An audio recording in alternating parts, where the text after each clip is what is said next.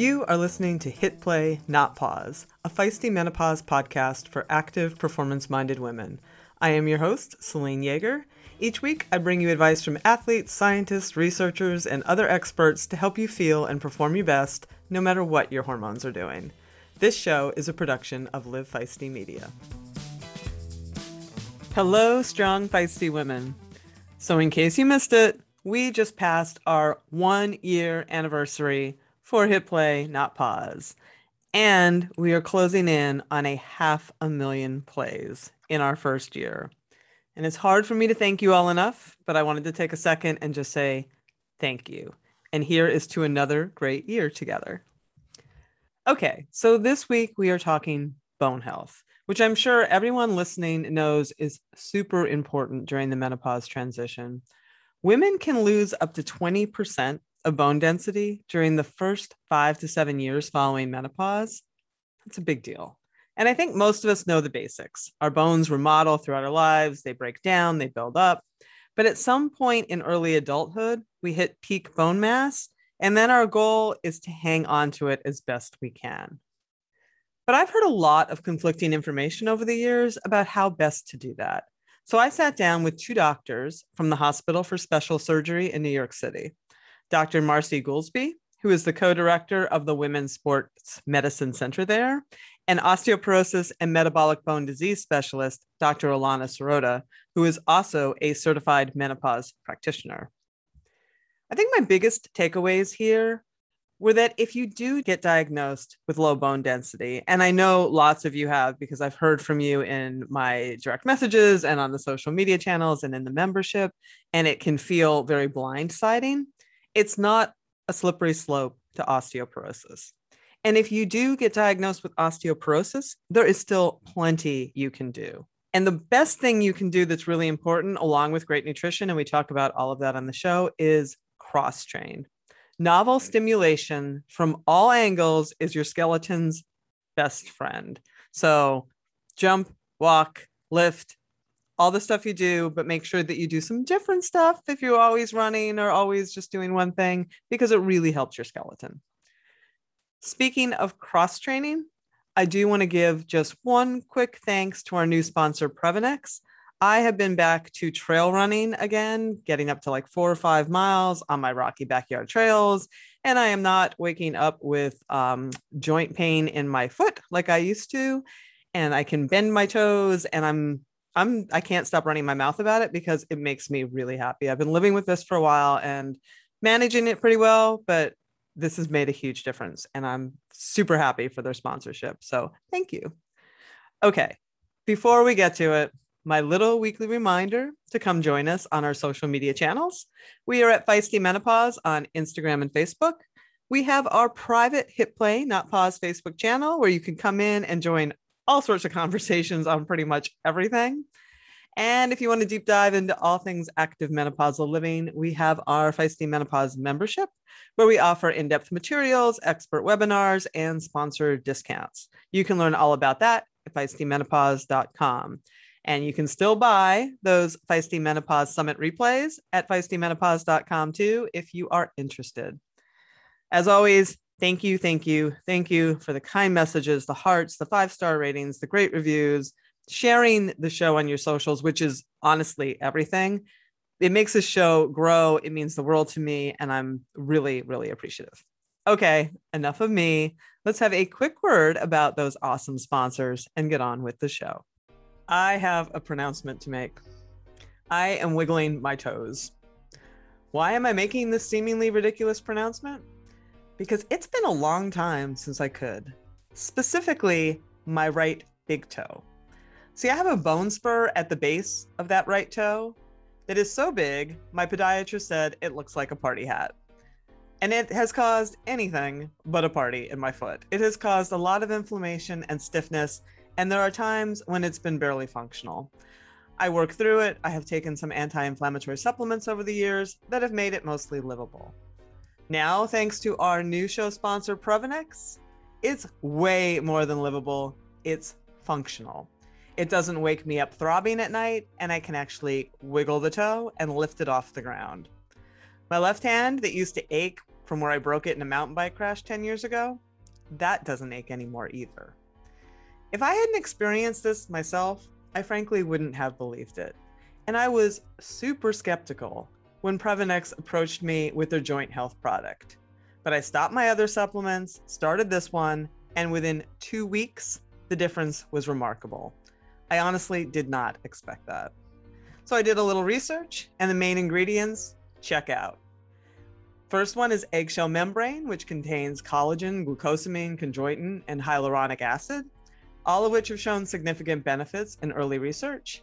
And the other ingredient, Boswellia serrata extract, was found to even be more effective than glucosamine in some studies, according to examine.com.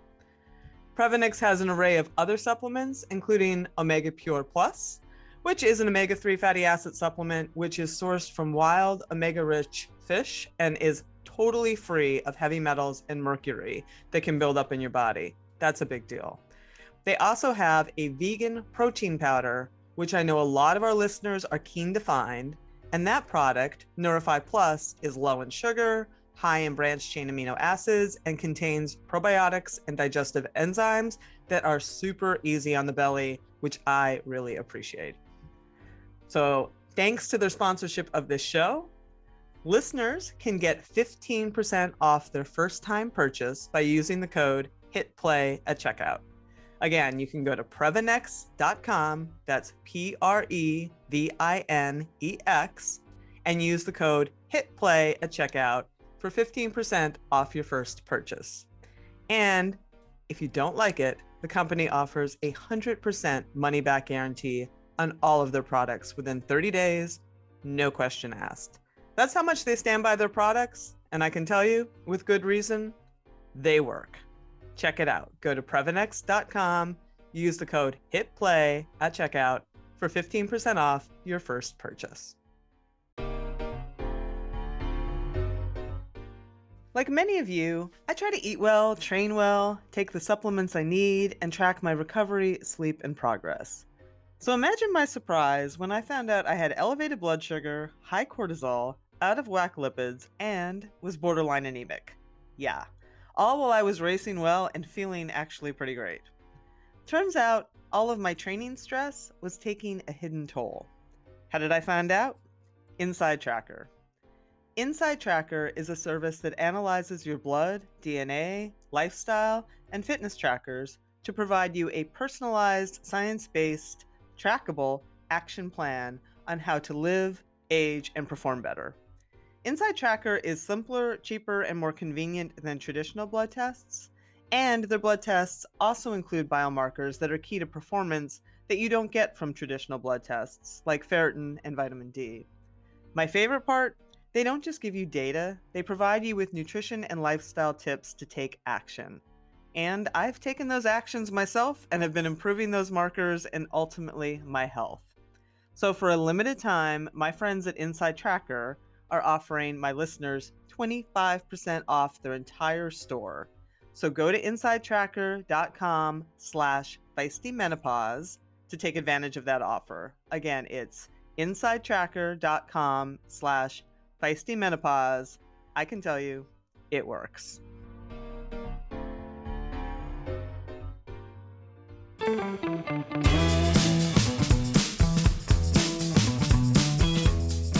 You know, I had actually, for reference, pulled a lot of the background out of a paper that I see that you co-authored, Marci, which was a goldmine of information.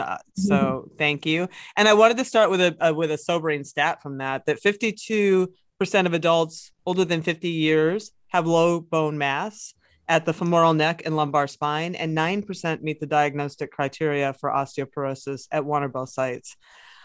So, you know, we hear all these stats, you know, half people, all these stats. I'd love to put that in perspective. Like, if everyone followed the best bone health habits in the world, would that number ever be zero? Or is that just like, is there some percentage of inevitability that we're talking about here? Yeah, I'll start, and then Dr. Serota is going to have plenty to chime into. I mean, the answer is no. You know, and one of the things that you think about with bone health is there's things that are in our control and things that are not in our control, and we can't control our genetics, and that plays a huge role. and people's risk of osteoporosis. And follow up to that, you know, some bone loss over time is somewhat unavoidable. There's, you know, some aspects of it that you may be able to slow, but it's, people often think of the important years for osteoporosis really being kind of postmenopausal later in life. But the truth is there's sort of a saying that osteoporosis is a childhood disease, in the sense that your bone density, you're really starting to build up from a very young age, and you sort of are on the incline until around 18 to 25 roughly. And there's where you sort of reach your max genetic potential. And then after that, there's a really slow decline over time. And then when women go through menopause, there tends to be a bigger dip after that because of the changes in the hormones. But really, you want to think about, you know, childhood and adolescence, which is a bigger part of my practice when I see my younger patients, my adolescents who come in with things that are going on that are not good for their bones, and trying to nip that in the bud and address it early, because I'm really trying to prevent the problems later in life. I promise you that everybody in my audience is now just feels like maybe they're doomed. Like, you know, you hear that, but I mean, you know, very seriously, especially since many people in my generation and the generation that's listening to this came up at a time when you could not be thin enough. Right. There was like dieting. They're also an athletic population. Many of them have been amenorrheic in their lives. You have lost their periods. So that is water long since under a big bridge, you know, like, so what do you say to women who are 40, 50, 60, who can't go back to 18 and, you know, slap their younger selves around a bit and say, like, you need to take better care of your bones? Well, I think we all wish we could go back in time. Certainly I was of the generation where we sat around with our, you know, folders with tinfoil on them to suntan. Yes. Right. So we've all, you know, our sins are writ on our skeleton and our skin. But it is not a case of being doomed, even if osteoporotic, it is a manageable condition. If you take it seriously, we have good treatments. We have sometimes treatments that, you know, they can reside in the skeleton so that there are times when you are still monitored but not treated. So I always tell people, like, if you're going to have a condition, a chronic condition, it's a nice one to have. You know, if you have hypertension or diabetes or high cholesterol, those are rarely controlled with a single agent. And those are sort of a, you know, a bigger, you know, a bigger nut and burden on your life in terms of the changes that need to be made. Whereas, you know, if you're already an exercising, healthy, you know, healthy lifestyle, healthy diet person, you know, I have many patients that come in to see me, and all I need to do is treat their osteoporosis. I don't have to sort of rebuild their lifestyle. Certainly if there's people who are continuing to sort of undereat, underfuel, that's a different conversation. But, you know, for the most part, my patients sort of live clean and healthy lives, but they have low bone density. Yeah. To echo that, I always tell people when they're in the office, and just try to, like, cause there's a lot of guilt, right? We're naturally very guilty people, or at least I am. And so, you know, I always try to say, like, you can't go back in time, and that's okay. So all we can do right now, like, what's in our control now, right? And that's making sure that, you know, for my athletes, for example, that we're in good balance with our nutrition and our exercise, that we're not doing anything that could be causing any ongoing negative impacts on your bones. And let's focus on the things that we can do, the things that are positively helpful for your bones. Excellent. And I want to dive into all three of those pieces in this interview, you know, like the pharmaceutical piece perhaps, and the nutrition, lifestyle, training. I'd like to just step one step back and talk about how sex hormones impact bone turnover. Just give like a little piece of like what like, you know, it's easy to think of bones as this sort of static thing, but they're anything but, right? So like about bone turnover and how our sex hormones impact that as women. So that, you know, anytime that there's a shift in our hormones, so estrogen is really the where it's at in terms of maintaining our bone density. Estrogen is what helps to fuse the epiphyses. It's the aromatization of estrogen, of testosterone to estrogen, that is clearly the impact in men when it comes to bone density. And so at times when there are hormonal shifts, you know, whether that's during lactation, when we're nursing, that's basically, you know, mimicking menopause in terms of your estrogen levels. There's, you know, significant bone loss. And at the time of menopause, you know, as the ovaries go offline and there's less estrogen, that's what I call like the black diamond of bone loss. There's that very rapid bone loss in those first 5 years after the last menstrual period. And then it goes to like a blue or a green thereafter. So that's, you know, the bone is rich in estrogen receptors, as are many other organ systems. So that's the role. And if there's any time in your life where because of nutritional deficiencies, overtraining, what have you, so too the estrogen will be lower, and that will have a negative impact on the skeleton, whether that's in development or in maintenance time. Can we also talk a little bit, you know, I did a podcast with Dr. Abram Blooming, who wrote Estrogen Matters. I'm not sure if you're familiar with that. And I know. You are. Okay. He talked about the elasticity of bone and the importance of estrogen. So there's a little bend and not the, you know, fragility, if you will. Like, can you speak to that a little bit? Is there, like, if that was the first time I'd heard it and it made a ton of sense, you know, intuitively to me. Is there a measure of that? Is that something that we can also work on? I'll kind of take the first half and then and let you chime in, Lainey. But there's a lot more to bones than some of the simple objective things that we can measure easily, I should say. So, you know, we have, you know, kind of our gold standard for osteoporosis screening is a DEXA, which is essentially similar to like an X-ray that you would get.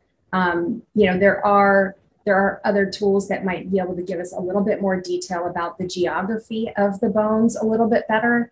And there's, you know, when we do research and animal studies, for example, when they're looking at medications and things that are, you know, helpful for fracture prevention, they can do things like resistance of load to fracture, right? That's obviously something we're probably not going to do in our human subjects when we research things.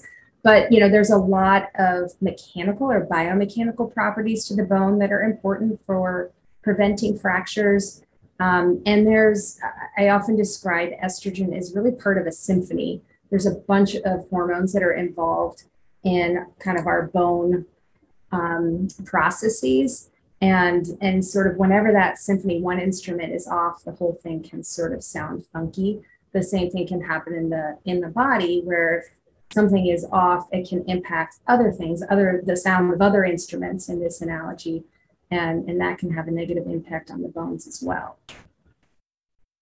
So what we know from studies, fascinating studies, which are actually done, I can't remember, gentleman in North Carolina, looking at Raloxifene, which is a selective estrogen receptor modulator. So not estrogen itself, but in the bone, it works on the estrogen receptors. And what he showed is that, you know, bone is made of ribbons of collagen, and the Raloxifene moved water moieties into the collagen. So it made the bones bouncy. So you don't, when you're on hormone therapy or a selective estrogen receptor modulator like Raloxifene, which is brand name Evista, or tamoxifen post-menopause, you don't necessarily see big changes in the bone density, but you do, we know that there's fracture protection. And that is likely because the bone is sort of more, you know, bouncy, resistant to fractures. You know, I jokingly say it's like the Botox of the bones. You know, it just sort of keeps things, and although I suppose the better analogy would be the filler. You know, it just keeps things in a sort of a more, you know, nimble state, whereas we really focus on, and our measurements have to date focused on how mineralized is the bone? What is the areal density of the bone? So it's definitely, not something that's easily measured with the techniques that we have now. But there is, certainly some animal data about why this sort of bounciness could be achieved. That's fascinating and makes a lot of sense. Like that the quality of the bone would count in ways like that too. I heard from a handful of our members and people in the community that they're actually sort of blindsided by this diagnosis of osteopenia, right? They'll go in just for a DEXA and they'll just be like, oh, I'm sure everything's fine. And then they'll get this diagnosis and just feel like their world has kind of been turned upside down by it. And I'm wondering how often you see that. And also, does that mean as soon as you get that diagnosis, are you on a sliding board that takes you to osteoporosis, or can you just live in that state? I mean, I'm hearing from you that you don't that's not necessarily just a chute and a ladder right down to osteoporosis, but you can stay there and maybe even get yourself back to a healthier skeletal space. Yeah, I think the devil's in the details there a little bit. It depends. So, it's a spectrum. And when you get a bone density test, they're giving you a score, which is essentially a standard deviation, if anybody had to take statistics out there, where you're comparing to sort of the average number. So 0, if you got a score of 0, that would be average. Anything in the positive means better than average, and anything in the negative means lower than average. And so, when you get to a certain number, they call it low bone density. And when you get to another certain number, then it's, kind of sneaks into the osteoporosis category. And just to make it extra confusing, there's other things that factor into what we call stuff. So, if you have fractures, for example, and which fracture and what kind of fracture, all of those things play a role into how we decide to manage somebody's numbers. So just like in anything in musculoskeletal health, we're not treating your imaging, we're treating the patient. And so the same thing goes for osteoporosis and low bone density care. We want to know what kind of fractures you have. Are there any ongoing risks or secondary issues that could be impacting your bones that we need to take into account? For example, somebody on a medication that is known to have negative impact on the bones, that's going to factor into how we approach the patient, their diagnosis, and their treatment options. So I think I went really off on your original question, but yeah, so that diagnosis is not necessarily like a death sentence or meaning that somebody is for sure going to get osteoporosis, because all those factors play a role as well. And I'll let Lanny speak to a little bit more on, can we reverse it and what way? I will speak to one aspect of that, and that is in the younger athlete with perhaps something like the female athlete triad or the male athlete triad, on if you kind of catch that early and you address the nutritional issue or whatever it may be, it's a nutritional issue. And you can sort of, again, to use the phrase, nip it in the bud, that you can reverse it, but after a certain length of time, you can't. So somebody with a prolonged amenorrhea, not getting their period, the evidence is that you can't really reverse that. But there are situations and certain medical conditions as well where you can reverse it to some degree. But I'll let Lanny speak a little bit more on sort of where we do and don't have control over that. And so a big thing is that there has been a movement away from using the term osteopenia to calling it low bone density, because that's a huge area under the bell curve, right? And that's from a standard deviation of between -1 and -2.5 in that low bone density range. And some of those people are just fine, and some of those people are not just fine. So it's sort of moving away from pathologizing what in some people is just a normal thing. I always tell my patients, I'm lower than expected range for age for height because I'm short, but that's okay. So we use, when patients are in the low bone density range, and I'm talking about postmenopausal patients, we use something that's called the FRAX, which is a fracture risk calculator. And that tells you, is this patient somebody who meets the threshold for treatment? Is this somebody who does not meet the threshold for treatment? And age is such a huge factor in this. You know, having a T-score of minus 1.5 when you're 50 is not such a big deal necessarily. Having it when you're 75 is a much bigger deal. So how fracture risk changes with age is also incredibly important. And we have to, act our age as well when we're thinking about how worried we should be or how upset we should be.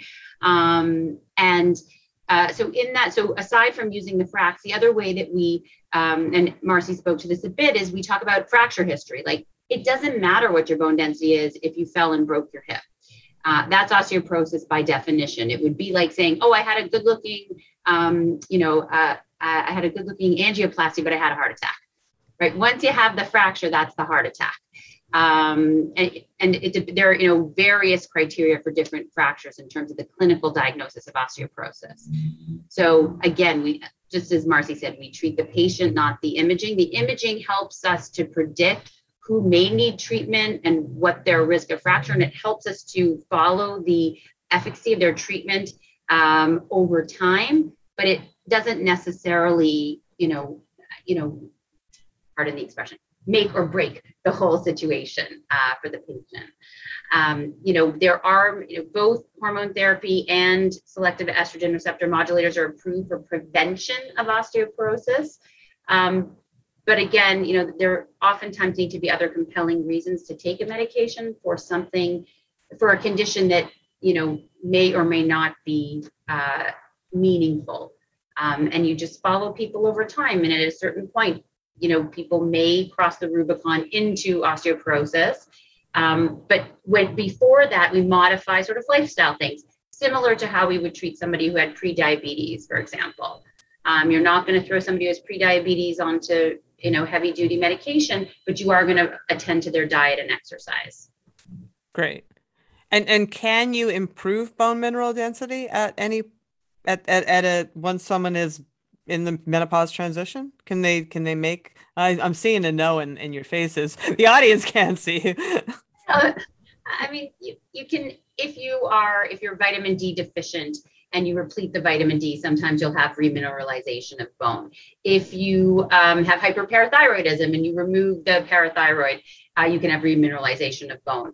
But, meaningful big, I'm going to cure my osteopenia, osteoporosis by having more calcium and exercising, not really. Yeah, I always tell patients kind of a similar thing, that you might be able to slow the progression.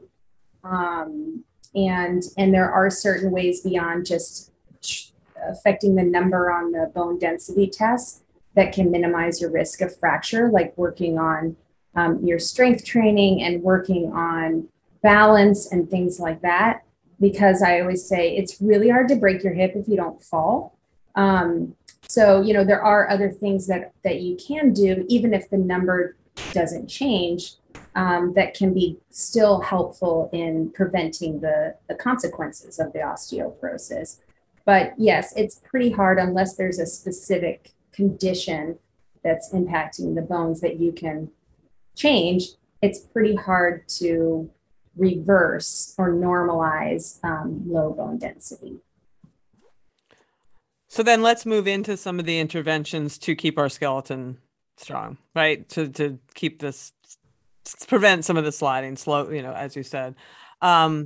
Exercise seems to be like a good place to start. The American College of Sports Medicine recommends weight-bearing endurance and plyometric exercise 3 to 5 times a week, resistance exercise of moderate to high loading 2 to 3 times per week. I don't think that women fully appreciate how important variety is for bone health, and I'd really like to speak to that. Can you speak to the importance of both impact and gravitational force activity, like whether that be running or walking, and also non-impact muscle force activity, like weightlifting, swimming, and that kind of thing, and how they're each important? I just want to add one more thing. The osteoporosis 2 Fit to Fracture guidelines say to do balance every day.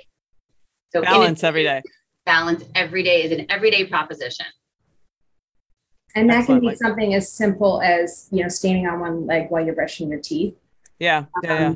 And then there are other sort of forms of exercise that are a little bit more specific to that, like Tai Chi and yoga are good examples.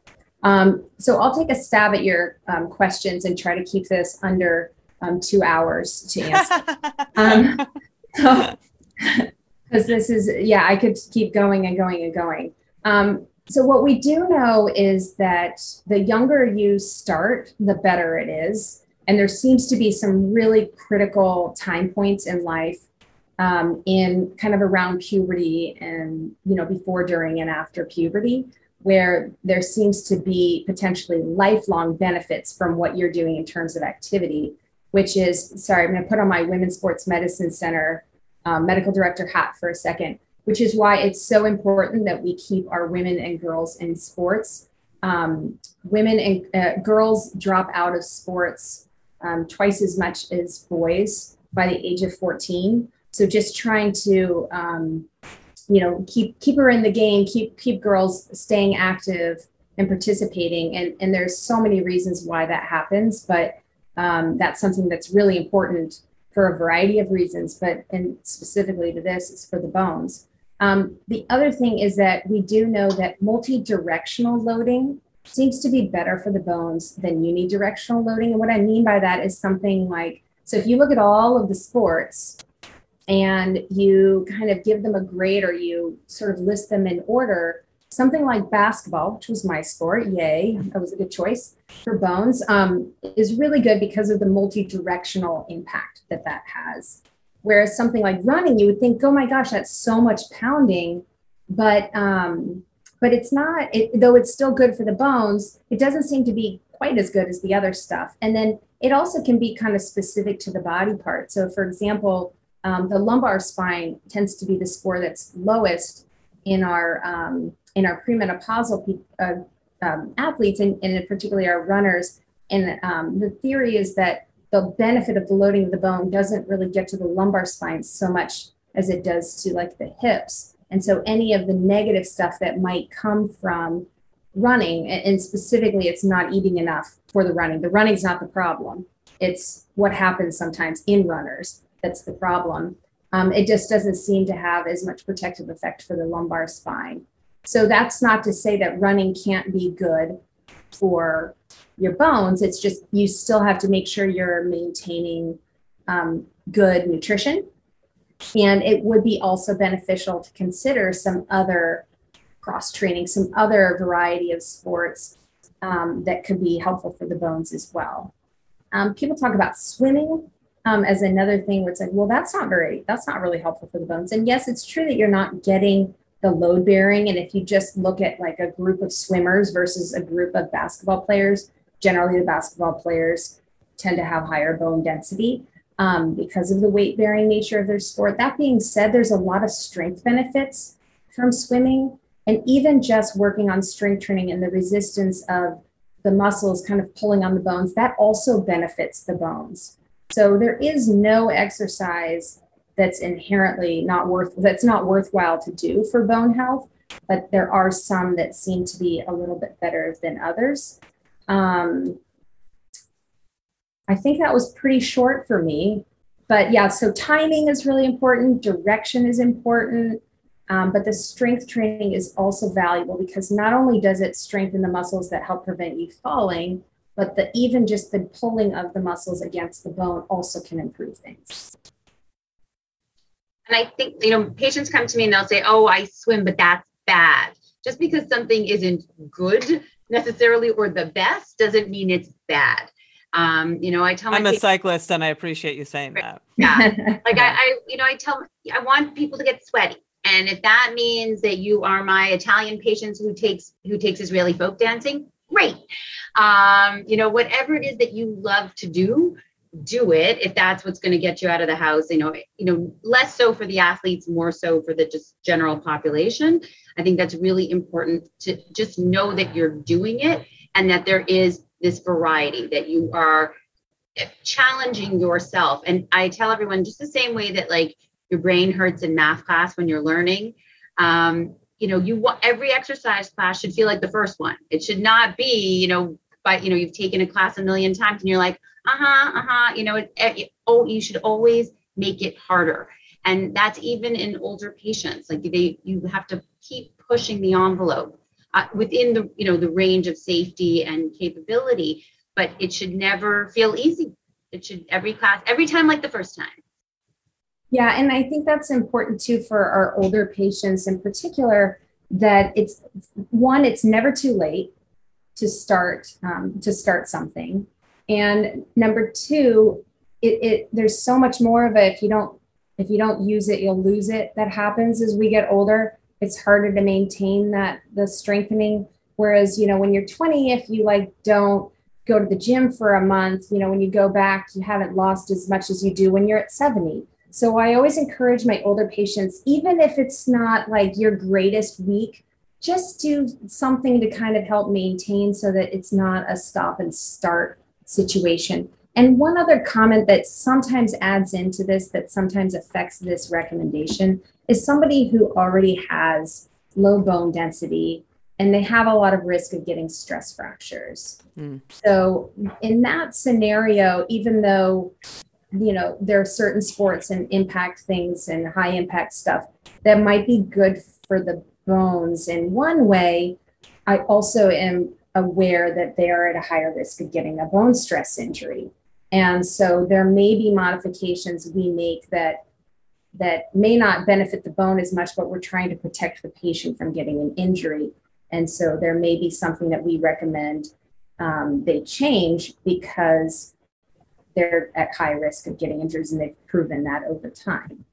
Well, we definitely have some of those women. I'd like to hear a little bit about that. You know, we definitely have distance runners, lifelong runners, who have had stress reactions, stress fractures.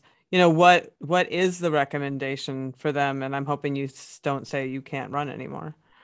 I very rarely have to make that as a blanket statement, and I really try not to, because there's so many wonderful values of running. And I always try to factor in, you know, the mental well-being, the mental health and well-being of patients. And if they love to run and running seems like a good and healthy thing for them, trying to figure out how we might make adjustments moving forward to minimize that risk. And for some patients, it's not worth it. They get so sick of the stop and start that they make that decision on their own. You know, sometimes it's switching to something that involves less running and more of other things, or just adding other things in to sort of help with injury prevention, like strength training, but a lot of cross training. So one of the examples, sometimes you'll hear this in the running world, is somebody was a runner, they kept getting injuries, they switched to triathlons, right? So that's sometimes a transition that people make, because they'll mix up the variety of their exercise program, maybe healthier for them in an injury prevention standpoint. That recommendation is not always blanket, right? There's still plenty of injuries you can get in triathlons, but that's an example of something that where somebody might make an adjustment because of the injuries that they're getting from running. But a lot of times it's adjusting perhaps the training regimen. It may be, you know, doing changes in a much slower fashion. It may be adding in strength training and cross training. But a lot of times also it may involve adjusting their training schedule. So somebody who runs 7 days a week and is getting injuries, that might be somebody where I say, look, I think we need to cut your running days down, your volume, your mileage, give your body more recovery time, because your bones need recovery time. That's what stress fractures are, is that breaking up, the building up and breaking down gets, that cycle gets imbalanced and out of whack. And that's how stress injuries happen in the first place. So a lot of times we can prevent the injuries, even in patients who have osteoporosis or low bone density who want to keep running. We can usually do some things to try to prevent that. It's rare that I just say, you really shouldn't be doing this at all. And the love of sport is such an excellent motivator. You know, Marci and I share many patients who running is their passion and their love, and they have, you know, gotten into situations, whether primarily because of underfueling, that they understand that they're going to have to give up the running or the body habitus that they think they needed to have to run, but it really is not working out for them.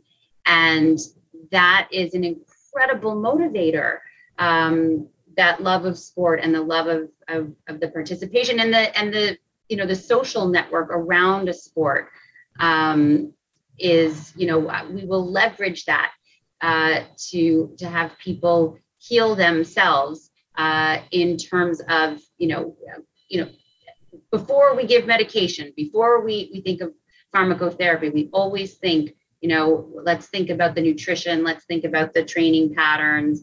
And the love of sport is a great motivator that I'm, you know, when I have patients who have eating disorders in the absence of a sport, there is much less for them. They don't have much to give up, but the eating disorder. But when it's in combination with a sport, you know, sometimes that is enough of a motivation to get them out of that disordered eating. Yeah, for sure. And we'll talk about nutrition and low energy availability and all that, the ramifications of that in a second.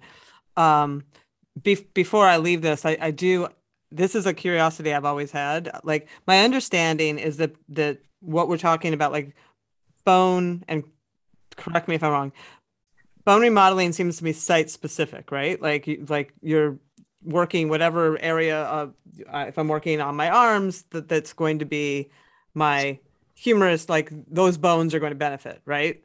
Why are hips such seemingly a high risk area when they seem to be loading they're under load all the time? I don't understand, like, why our hips are so vulnerable to fracture in this condition. The hip fractures, I mean, aside from the sort of stress reactions that younger people get, hip fractures are actually a late manifestation of osteoporosis. Okay. And in my opinion, they should never happen because you should have been identified prior to that. So women start to get wrist fractures sort of in their 50s, spine fractures, which is far and away the most, in the numbers game, the most fractures are vertebral, and start in the 60s. And you start to see hip fractures late 60s, 70s, and men are shifted age-wise a little bit. That's not the canary in the coal mine. That's right. The explosion. Yeah. So.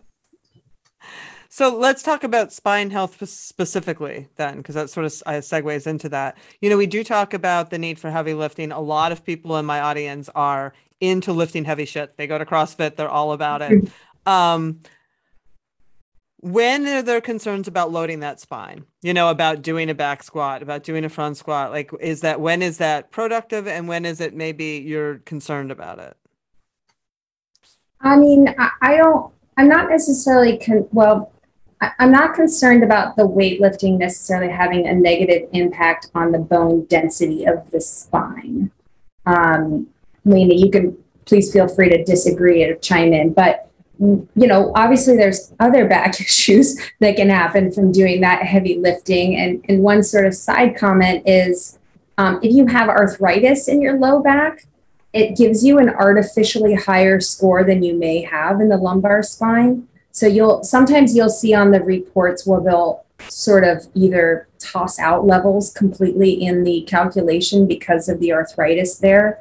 Or sometimes we'll look at somebody's lumbar spine and it'll be really good, and then the other scores are bad, and that oftentimes that's because they have arthritis at that level, which increases the density just because of the sclerosis or kind of thickening around an arthritic joint.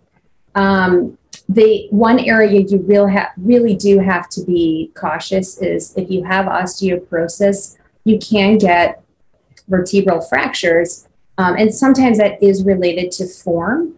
So a sort of classic description that I give is one I had of a patient last year where there was a desk, she was leaning over the desk to open kind of a stuck window. So that like kind of arching or curving of your spine forward and then doing some sort of force. The other analogy might be like bending over to pick up a box with poor form or pick up weights off of the ground. You always want to think about, if you have osteoporosis, keeping a fairly neutral position or flat surface to your spine when you're going to go pick something up.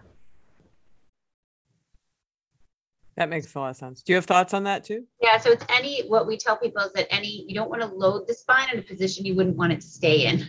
So if it's flexed, if it's, you know, extremes of twisting. So you always want to, you know, engage the core, pretend like there's a string at the top of your head.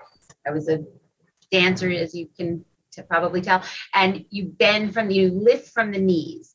And you, when you're twisting with, if you have osteoporosis, when you're twisting with something heavy or holding a box, you turn to twist. You don't sort of throw something and that heavy and twist. And that doesn't mean that you can't do sun salutations or what have you. It just means that you don't want to do that in a resisted fashion if you have osteoporosis. Got it. And is this the kind of information, you know, I mean, people will ask like, okay, I have low bone mineral density. What are my restrictions? Or I just got diagnosed with osteoporosis. What are my restrictions? Like, is that a one-on-one thing that they need to discuss with their healthcare provider? Or are there guidelines that are more global than that? So Osteoporosis Canada, and I'm Canadian, they have a fantastic resource and website, Too Fit to Fracture. And I oftentimes use, you know, I just think it's an excellent platform and well-researched and well done. And that's super helpful. So let's move in, because we have referenced it many times, and we've definitely has a lot to talk about here with nutrition. Before we get into micronutrients, you both have mentioned low energy availability numerous times. And I think that merits discussion, because I don't think women think about that when they think about their bone health. So where does energy availability come into this, this equation when we talk about building bone? Lainey, I'll let you start, but then I'll chime in. You know, so fueling for activity, if someone is burning more calories than they're taking in, and, you know, and sometimes when you're training for a marathon, for example, that's a lot, that's more than people are comfortable eating. Sometimes it can be challenging, especially if you had a lot of food restrictions, etc. And so basically what happens is it's, you know, multi-system, but the HPO axis shuts down. So you stop ovulating, menstruating, or it gets lighter. You're doing it less. We call it oligomenorrhea. There's amenorrhea, there's oligomenorrhea. And then that has a negative impact on the bone. You know, the lack of nutrients, calories, protein, which is like the ugly stepsister of bone that we don't talk about as much that we probably should, also has a negative impact on either the acquisition or the maintenance of the bone. And then you're basically in a catabolic state. And it's just it's a perfect storm without that underpinning. And, you know, that really, we would always talk about the triad as, you know, disordered eating, menstrual irregularities, and low bone mass, propensity to fracture. But really it's the food that is, you know, the wizard behind the curtain of all of it. And, you know, there's a medication we use for osteoporosis that grows bone. It's called Forteo. So we will say to the patients and among ourselves, you need food Teo, not Forteo. Because in the absence of those calories, the medications certainly won't work. But the whole system is aberrant in the absence of adequate calories. So that's. And with my audience, they might not have one of those red flags. Right. Pun intended. They might not have. Yes. A missing period, right. Or more. Right. You know, so what do I tell my patients who are in the postmenopause? If you start to see, you know, you're at a healthy weight and it starts to drift down while you're training. You know, if you lose 10 pounds, you're losing bone. It's one of the cruelties of life after 40. When we lose weight, we lose bone. If you start to see that you're not training to the level that you thought you could or should be, that you're starting to slow down, you know, that can be another clue. You know, there are obviously sort of, you know, laboratory studies and bone density studies, but if you're just sort of the average person not connecting with a healthcare provider necessarily while you're training, you know, those are the things that are kind of the red flags that you. Yeah. And I often use the term, you know, fueling. So and I think that works well. I mean, if we think of our bodies as machines, like you need fuel to run the machine. And so you need the fuel for healing, you need the fuel for exercise. And when you don't, like Lanny said, it's not the exercise. It's really the balance between the nutrition and the exercise that's valuable for the bones. And when that's not in good balance, that's when we get into trouble and our bones take the hit. So in the younger people, yes, we might see the periods go away, but even in the younger population, you don't have to lose your period to necessarily be in low energy availability. And then, of course, our patients who are on birth control pills, I'm like, I'm getting a period every month. I'm like, well, yeah, it's not really a period per se. Most and then people don't know that, though. Right. That's really important to know. Like, well, that's not exactly the same thing, or vice versa. I'm not getting my period because I have a Mirena IUD. And so what I usually tell people is, look, when you're on birth control, that tool is not there in our toolbox to monitor whether you're in good energy balance. So if you want to be on the birth control, great, fine, totally fine. However, we just need to be extra cautious that we're trying to evaluate what that in and out is and whether that's in good balance or not. Excellent.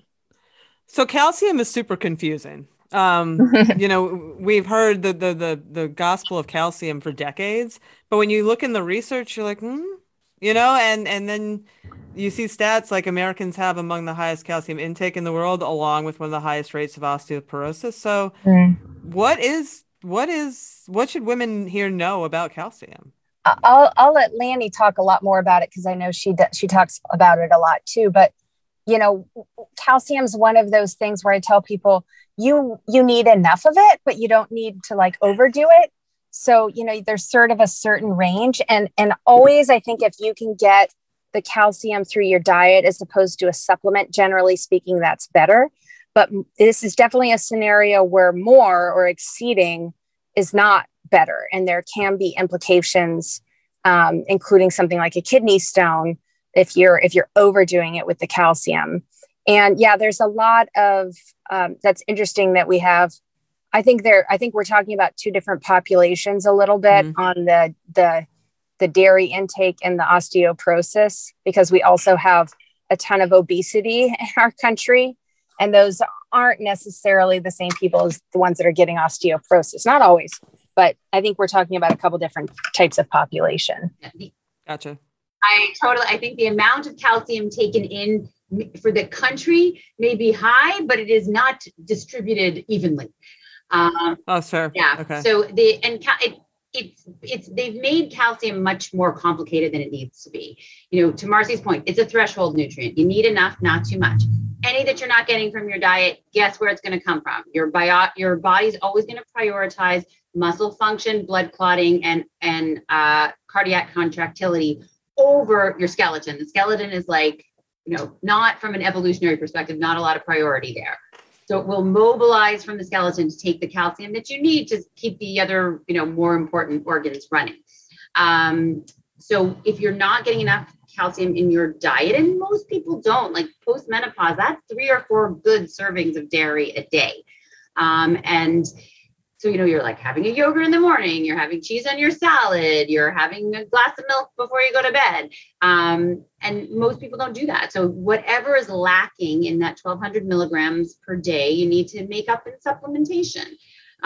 It is not 1200 milligrams of supplementation on top of that. And that is, so I have to say, every patient that comes to see me for the first time, they are either over supplementing or under supplementing calcium. Almost inevitably, and it's an E6. Yeah. And it's you just need those extra 2 seconds of conversation of, this is what your total needs are and this is how you're going to get it. The other thing that can be confusing is you look online and you see content of calcium in various sort of non-dairy sources. The way that we measure calcium in a food is we ash the food and then measure the molecules of calcium that are left behind. But how much, when you're having collard greens or bok choy, how much calcium actually gets absorbed with all the oxalates and the fiber? How bioavailable is that calcium? Probably not that much. When you look at the blue zones, the places where people live the longest, most of those areas have fermented milk products as a big part of their diet, yogurt, kefir, So that's really, you know, you always try to go to the farm, not the pharmacy, but if you have to go to the pharmacy, then, you know, it should be a more nuanced conversation that is, yeah, I take a dietary history on everything. I love that. I'm stealing that. Yeah, I love that too. Yeah. I love that too. I tell people to chew their vitamins, don't swallow them. Excellent. Well, talking about, like, let's take to the sister ingredient, vitamin D, and then any other micronutrients that you think that women typically might be missing in this demographic for good bone health. Marci, you want to either of you? Yeah, the vitamin D is a little bit different because it's not quite so easy to get completely just in your diet. And it's a little bit more, you know, has like a genetic role. So that's something that I have a pretty low threshold of checking in my patients and seeing if they're low or not, and then supplementing. So that is one where I feel like I'm more likely to suggest supplementation, or they're more likely to need supplementation, whereas there are some dietary sources, but not like amazing. And then the other obvious, like, big source of vitamin D is the sun. And this is where it's like, you know, we've sort of shifted over the years. Like Lenny was talking about the sunning that we used to do. The downside of us being really good about sunscreen and staying out of the sun is that we may not get as much vitamin D. So being out, like, particularly in the middle of the day without any sunscreen on, even for like 10 minutes, can be helpful. And so that's why you see a little bit of a seasonal effect to vitamin D, that you're more likely to have adequate D when it's summer. And more likely when you're 25, because as we age, we're not as good at getting our vitamin D from the sun, aging skin. Not as good at synthesizing it. So, you know, again, go back to evolution. We evolved to be running around naked in Africa. We live clothed in New York City. It's anyone, I think, over the 34th parallel, you know, most of the year is not going to get enough D from the sun. And, you know, I'm from Canada, if you're from Scandinavia, there are very sort of strict rules about, you know, D being added to all sources of dairy, what the recommendations are, you know, but here in the States, we have Maine, we have Florida. So standardization is more difficult, but basically, you know, certainly people in the Northeast, definitely in the winter, almost everybody needs to supplement with vitamin D. And, you know, again, I check it in all of my patients, because again, that's a simple, and there's some argument about whether 20 is the threshold or 30 or 40, which is academic, and I'm sure that it will change 47 more times before I retire. We definitely, that is something that we all need to supplement. Definitely, you know, October to March for sure. Yeah. Okay. I also have a really low threshold of checking it in my patients. And we actually did, as just kind of a side note about vitamin D, is beyond the bones, there really seems to be a lot of other systems, including a lot of other things in the musculoskeletal system beside the bones that it can impact. And there's still, I think, a lot we need to learn in that area. But we did a study in the Women's Sports Medicine Center where we kind of took, like, most patients that came into our office, and then we divided them into categories based on what they were presenting with. And, you know, took out the people that were already on vitamin D and some other things, but we kind of checked all comers with their vitamin D level and then looked at the trends. And we actually found that people who came in with like acute ligament injuries were the highest group in our study to have low vitamin D, and bone stress injuries was actually kind of on the low end, which was interesting, but still with like a super high number. So we had like half of the patients practically that came in with ligament injuries had low vitamin D, but still like 30-something% of our patients with a bone stress injury had low vitamin D. So just, you know, kind of a side note about vitamin D is it does seem to have other implications in sports and musculoskeletal health that I think we don't fully understand. Gotcha. And general health as well. There are some, you know, the MS, for example, the further you get from the equator, the higher the incidence of MS. So that's, you know, been, you know, suggested as a role, you know, playing a role in certain autoimmune disorders and infectious disorders. There's good data about vitamin D repletion being helpful to prevent pneumonia. And there's also, you know, data that is accumulating with respect to COVID that is still yet, you know, right. yet fully delineated, but there's definitely smoke for vitamin D in many things aside from musculoskeletal issues. Excellent. Do you feel like that if you are eating a healthy, otherwise well-rounded diet covers like what you should be considering with your nutrition? Number one, eating enough for your bone health. The only other things that there's actually, like when patients come to me, I always have them bring a bag of everything that they're taking.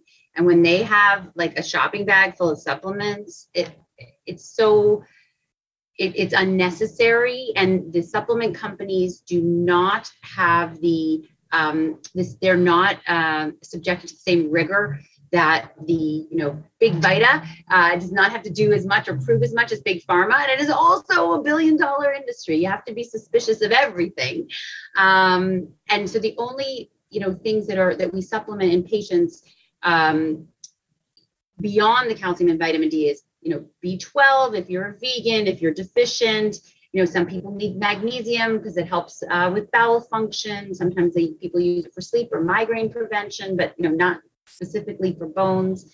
Maybe if you're on a proton pump inhibitor, there's some evidence that magnesium may help, but that's really it.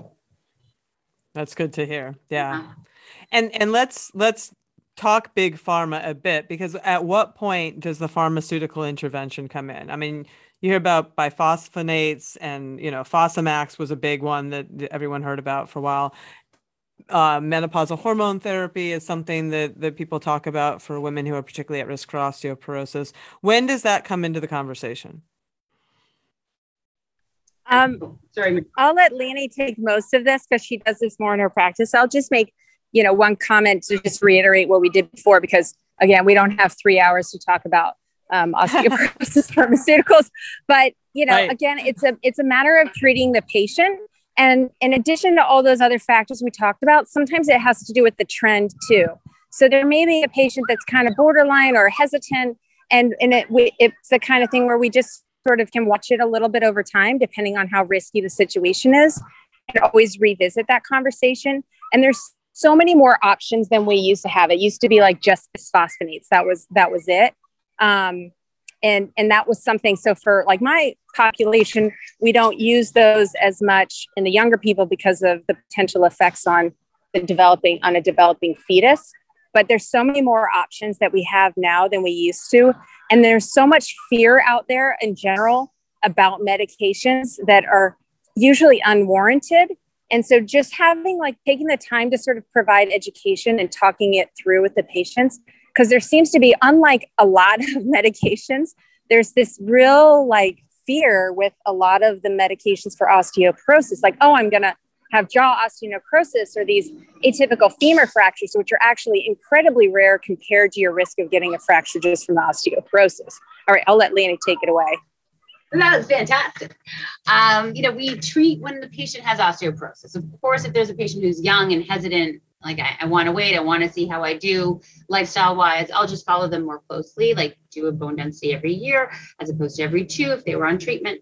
But once you have osteoporosis, established osteoporosis, and whether that's by clinical criteria, FRAX criteria, or bone density criteria, we recommend that people treat. And we do have a lot of options, but, you know, we also can't throw the baby out with the bathwater. The bisphosphonates are fantastic drugs that have been around a long time. We know what they do. We know what they don't do. I find it very disturbing, interesting, you know, let's find the word. I was actually doing my Women's Health Fellowship when the Women's Health Initiative broke. And I was doing my metabolic bone fellowship when the Fosamax fracture panic started. So never do a fellowship with me. I'm always in the wrong place. But to that point, I think of so many other drugs that we use, you know, without hesitation or thinking, that have never been painted with the scarlet A, like these drugs. And isn't it interesting that these are drugs that are provided to women to improve their health and certainly in the case of hormone therapy, well-being? You know, it makes you wonder. You never, somehow the stories about people with the, you know, 4-hour erection after Cialis, where they have to have, you know, blood withdrawn from their penis, that doesn't make it into the New York Times, but these atypical fractures does.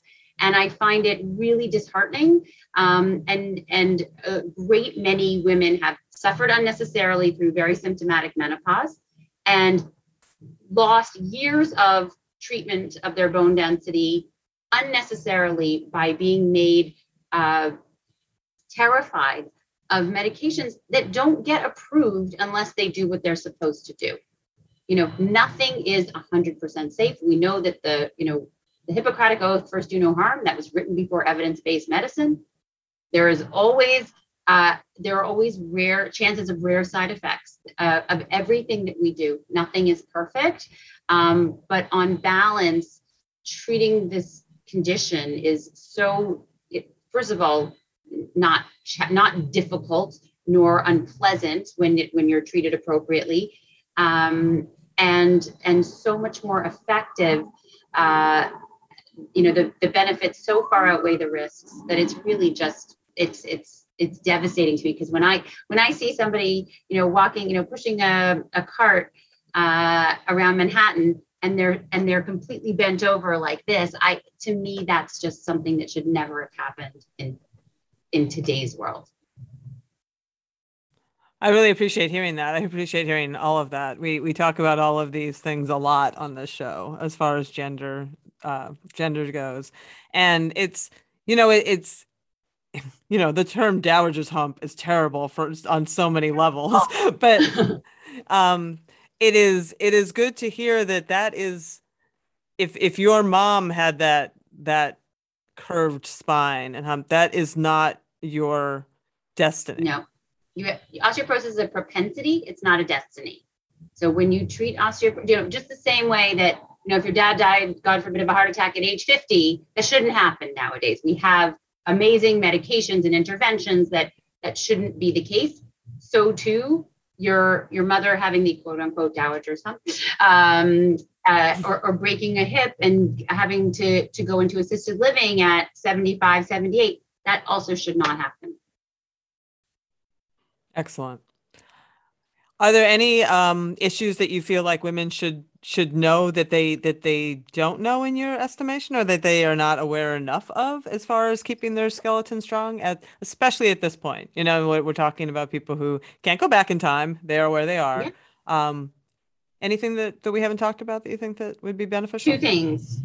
Alcohol is not your friend. Limit alcohol. Alcohol is... so 2 glasses of wine a day, which really doesn't seem like that much, especially during pandemic times, increases your risk of breast cancer more than hormone therapy in the Women's Health Initiative. So that's kind of a core shaker for a lot of people. It is also toxic to the skeleton, toxic to your osteoblasts. So I tell everyone to cut back on the alcohol. Your brain, your breast, your bone, and your belly will thank you. The other thing is that strontium is like a strontium salt is sort of the supplement du jour, and it's been added to a lot of sort of bone preparations. It is not appropriate. Nobody should be using it. It has a higher molecular weight than calcium. It makes bones look brighter, but not necessarily stronger. And it, you know, this artificial elevation can persist for up to 10 years after you stop taking it.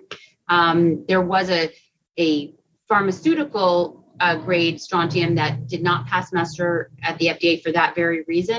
It was approved in Canada, approved in Europe, and has since been taken on the market for cardiovascular concerns, health safety concerns.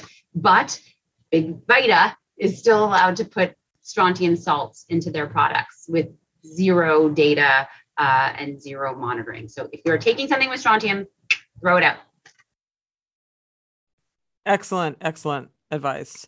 And is there anything people used to talk about, too much protein or soda leaching from your bones? Any, like, are there dietary things that women should be concerned about that actually do, quote unquote, leach from their bones? I mean, I think the alcohol thing is a great point in how it disrupts that, you know, the remodeling process. But any of those other things that we've long heard about, like colas and... It's dark colas. Yeah. So the recommendation is no more than 2 per week of a dark cola. You know, seltzer's fine. You know, we all have our vices, as I drink my Friday Diet Coke today. You know, that's the recommendation, is 2 per week. But again, every patient, you have to sort of nuance that, you know, if your joy is to have, you know, a glass of wine when you come home at the end of the day, okay, so you have to be better in some other areas. Right. But so the recommendation is no more than 2 dark colas per week. And pardon me, you mentioned one other thing, so I believe that protein used to get some sort of a bad rap. The protein, everything is like Goldilocks, right? Too much protein is not good. It can actually, it can acidify the urine in such a way that it increases the propensity for stones, and it can also cause calcium losses through the urine. But too little protein is more often what I see in my patients, whether that's because they're they have they're vegan, they're vegetarian, they're sort of what we call orthorexic, where people are very focused on quote unquote eating clean, but it's, you know, it's very nutritionally deficient. And then I have my tea and toast crew who are older, who don't get a protein source at most meal. Your serving sizes, you have them with you all the time. You want to make sure that your plate, so if you hold out the flat of your hands, you know, your plate should have 2 hands worth of vegetables, you know, 1 hand worth of starch, a fist of protein, nuts should be, a handful, a literal handful, and your, a thimbleful of fats. So, we don't need to bring a scale to the restaurant. We should just know what our plate should look like. We have our guides right here. Right. And is that too much protein? Just, I want to drive that home a little bit, just because our audience is, pretty protein conscious, because they are less, muscle protein synthesis becomes harder with the menopause transition. And, they are exercising a lot. And like you said, a lot of times they're on that lower end. Is that a very high bar that you're talking about as far as being problematic for skeletal health? It is a very high bar. Marci, I don't know if you have a more, specific recommendation with regards to protein?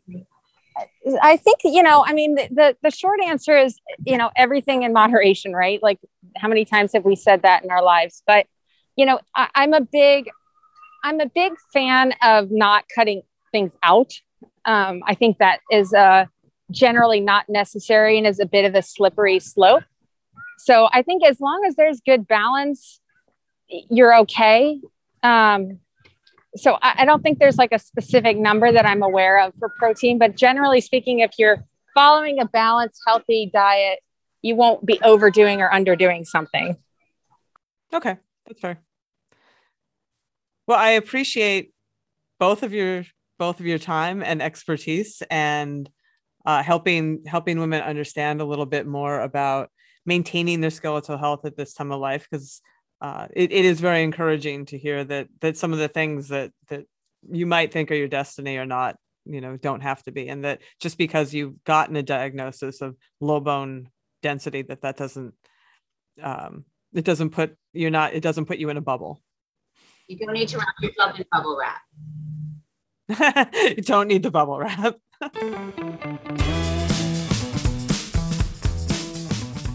Okay. That's our show. Join me next week when we talk about something entirely different: dragon boat racing. Yes, I said dragon boat racing, with 2 completely infectious women. Dragon boat racing coach Connie Flisaurus and dragon boat racing newbie Chris Head. Connie started a team called Power Surge because they aren't hot flashes, they're power surges for women 40 plus. And Chris is part of the Dragon Divas, a team of breast cancer survivors who race dragon boats. I freaking loved their stories, so come on back for that one. And until then, as always, Stay feisty.